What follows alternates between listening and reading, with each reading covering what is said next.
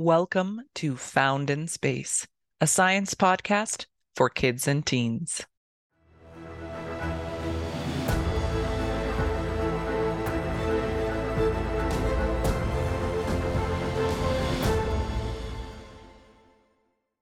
Eleanor May asks, How and when did the Earth form?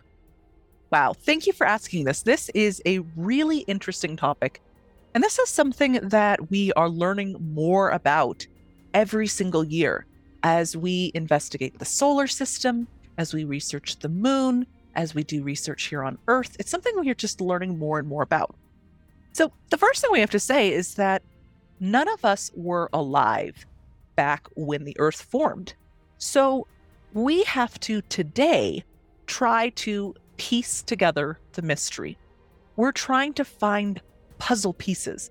Before we can even put the puzzle together, we've got to find the pieces. And we find them all over the solar system, and we find them through our telescopes when we look out and we study other solar systems throughout the galaxy and even in other galaxies.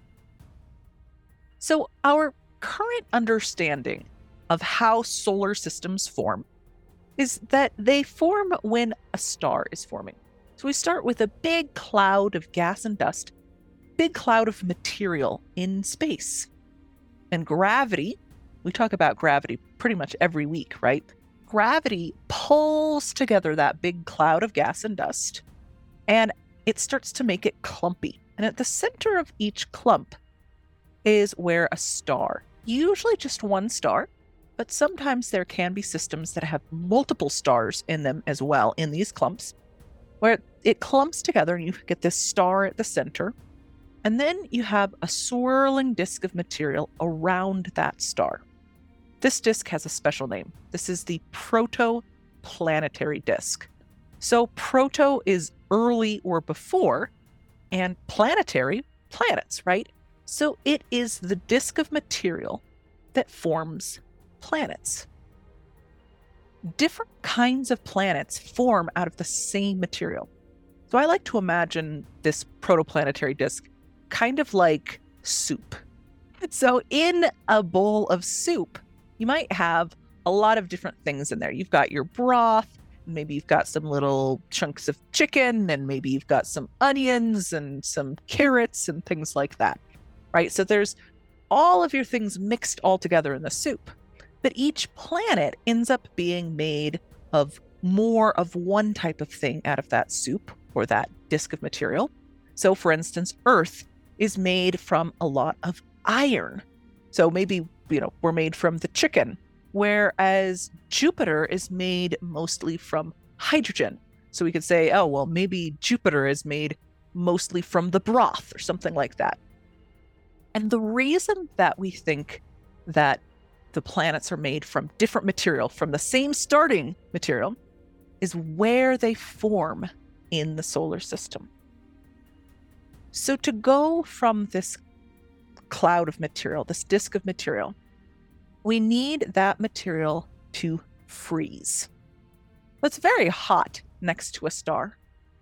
And so, the only kinds of materials that can freeze near a star where it's really hot are things like iron or rocks, these heavier materials. So they start to freeze, and it's just little tiny pieces of this material that start freezing. And they are going to randomly bump into each other because they're all orbiting around, swirling around the sun. This process will take a really long time, much longer than a single human lifespan. So these bits of pieces bump into each other once they have frozen. And so maybe you've got two pieces of, uh, of iron and they bump into each other. And then they're going to stick to each other. And then that bump, that piece of material will bump into another piece of material. And that will get a little bit bigger and then a little bit bigger. And so you go from these microscopic, tiny little dust particles to things that are size of pebbles. And then that pebble will bump into another pebble and round and round, and we're still orbiting round and round the sun at this point. And eventually, your pebbles turn into things that are the size of rocks, and rocks turn into the size of boulders. And once we get to the scale of boulders, something important happens. And this is that gravity can take over. So if you have a big rock, it has some gravity. Now, it doesn't have as much gravity as a whole planet, but it still has a bit of gravity. So it can pull things towards it. So extra little pieces of dust, they can fall towards and land on that rock. And other big boulders and rocks can fall together. And so they start to merge and form even bigger structures. Now, these bigger and bigger structures eventually get to the scale of something we call a planetesimal. So, the building blocks of planets. And then they keep getting bigger and bigger. And eventually they get so big that the gravity starts to pull them together and starts to squeeze that rock into, or if we're dealing with other kinds of material, right? Maybe ice or something like that. It squeezes it into a big round ball shape. And when that material starts to fall in from outer space, maybe another planetesimal slams down and falls onto that young planet, it releases a bunch of heat. And that heat starts to melt the planet. So we think that the baby Earth would have been growing, getting bigger and bigger, and each time a new rock fell in from space, it would get hotter and hotter and melt that rock to the point where baby Earth was pretty much a giant ball of lava. So it was melted all the way through. If we could have seen this from a spacecraft, if we could time travel and look down at Earth, it would probably look so beautiful because they the surface of the planet would have a thin crust of dark, cooled lava with cracks of red and orange glowing underneath and moving around. Would have been spectacular, beautiful. Now, we have lots and lots of planets forming around the sun. And we think that these planets would have been merging with each other and getting bigger and bigger. So at some point, we have what we call proto Earth. And there's that word proto again, right? Early or before. And proto Earth would have been pretty big, quite as big as Earth, but pretty close to modern day Earth. And then we think that there was another young planet that had been forming in the same way as Earth. And this planet we call Theia. We think Theia was about the size of Mars. And these two planets ended up crashing into each other and merging into an even larger planet. When that happened, we think that it flung material out into space. That collision would have made lots and lots of material fly out into space. And then gravity would have pulled that material together to form another planet. Much smaller, but a mixture both from proto Earth and Theia. And that is how we think the moon was formed. Now, the moon is so big in comparison to the Earth that sometimes it's even considered a binary or a double planet system. Now, there is one more in our solar system in which the moon is even bigger in comparison, and that is to its planet. That's Charon and Pluto, right? But other than that, the moon is one of the biggest moons in the whole solar system compared to its planet. So, at the same time all this was happening, we think that the other planets were forming as well. And in the inner solar system, we end up eventually with the planets that we're familiar with, with Mercury, Venus, Earth, the moon, and Mars. And then farther out, we have lots of other planets. We can talk more about that. Now, over time, we think that the material to keep forming the planets to get them bigger and bigger would have run out.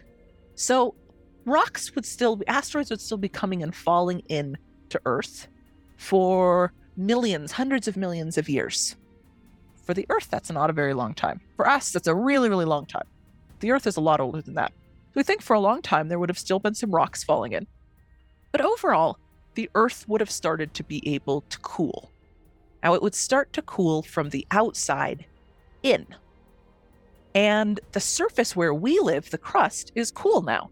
And a lot of things have changed, like we've gotten oceans and life has spread and we've grown a thick atmosphere. But if we go deep down into the earth, we go down through the mantle, we get to the core. There's a layer of the core that we think is still so hot, left over from the formation of the earth, that it's still liquid, it's still molten down at the outer layers of the core. Now, this part of this question is well, how long ago was this? And we think that this was about four and a half to five billion years ago. So, a really long time. Now, how in the whole solar system, how in the universe do we even begin to guess at how old a planet is? And this is a great, great question. And the way that we do it is that we look at rocks. Now, when rocks freeze, when they solidify, they freeze in place the atoms that they are made from. So, atoms are the teeny tiny, smallest piece of an element. And you put different elements together and you can make different kinds of material. Like a classic is if you take hydrogen and you take oxygen and put them together, then you can get water. Well, same thing with rocks. And a lot of the rocks that Earth has have silicon in them and calcium. And there's a couple of other really common types of materials that we have. When we look at to the rest of the solar system, we see that the other rocky planets and the asteroids and things like that are made from the same material. Now, each little piece of material, there can be different versions of those atoms. We call those isotopes. So the isotopes can give us clues about where something came from. And we can also use radioactive dating, which means looking at how long ago one of those isotopes got trapped inside of a rock. Because over time, those isotopes can actually transform or decay, they can change into a new type of isotope. We know more or less how quickly that should happen. So, what we do is we find little bits of rock that are still in space. So, we need to find asteroids and little bits that formed in space that never actually fell down and became part of the planet in that process that we were talking about when we had lots of pieces falling in, accreting to become bigger and bigger and bigger till they became the planet. Well, there's still a little bit of leftover junk. So if we go and we study that little bit of leftover junk, so the and I don't mean junk in a mean way, I mean in just kind of the debris that's left behind, we can look at the isotopes and we can look at what is inside of them and use that to figure out how old the rock is. When did it freeze? And we're guessing that it froze or solidified at the same time that the rest of the solar system, that planet Earth and planet Mars and all the other planets were forming. The dates that we get are about 4.6 billion years ago. So, the more of these asteroids that we sample, the more sure we can become. But this is one of the many reasons we love to send our probes and machines out into the rest of the solar system and collect information. Because when we go out to search in the rest of the solar system, we're learning a little bit about us here on Earth. All right, Eleanor May, thank you for such a fun question. It is always wonderful to talk about Earth, our home, how our planet was formed, and what we know about it so far. So we are gathering those puzzle pieces and we're figuring out how those puzzle pieces work, how they fit together. There's a lot more pieces for us to find. So, thank you so much, everyone, for joining us here on the podcast, learning about space and science together. If you have questions that you'd like us to talk about or topics, please have your grown-ups send that into the email in the description. And as always, my friends, I hope you have dark skies and remember to stay curious.